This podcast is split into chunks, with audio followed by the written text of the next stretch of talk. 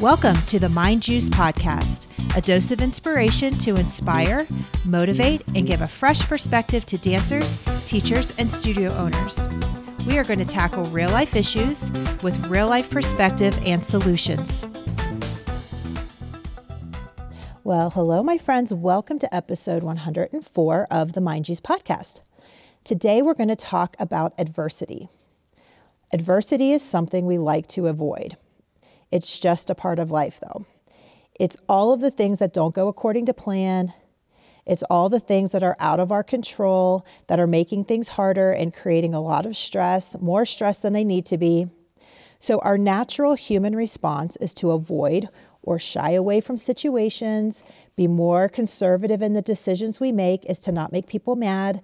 And it keeps us from situations that make us feel vulnerable even if those situations could potentially help us grow.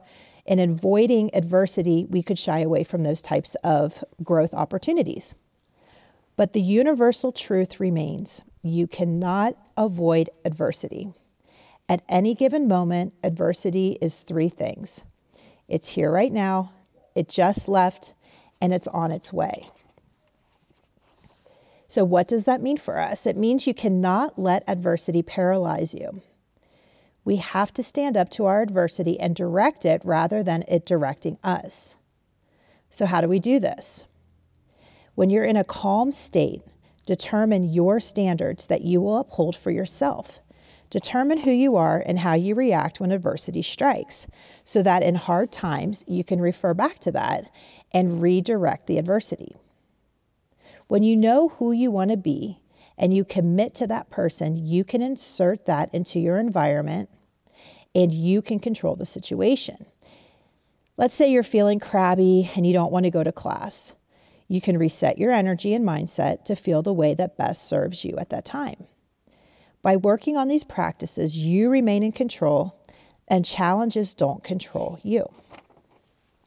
It's taken me a very long time to practice this, as I used to shy away from people or situations that could result in adversity, stress, challenges.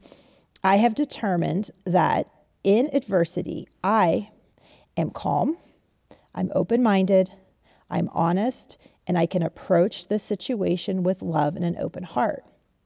That's where I fall back to. So if something strikes me off guard or something blows up at the studio, I take a deep breath and I say, I am calm, I'm open minded, I'm honest, and I can approach this situation with love and an open heart.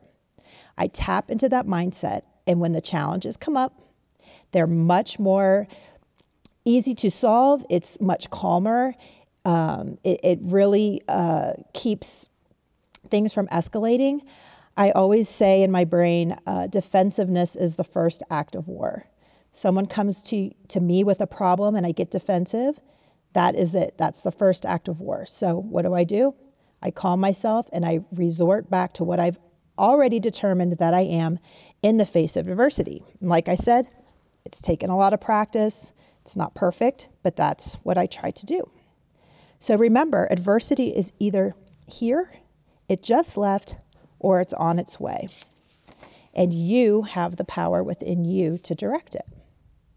So I hope that gave you some food for thought today. Thank you so, so much for listening, and I will catch you next time on the Mind Juice podcast.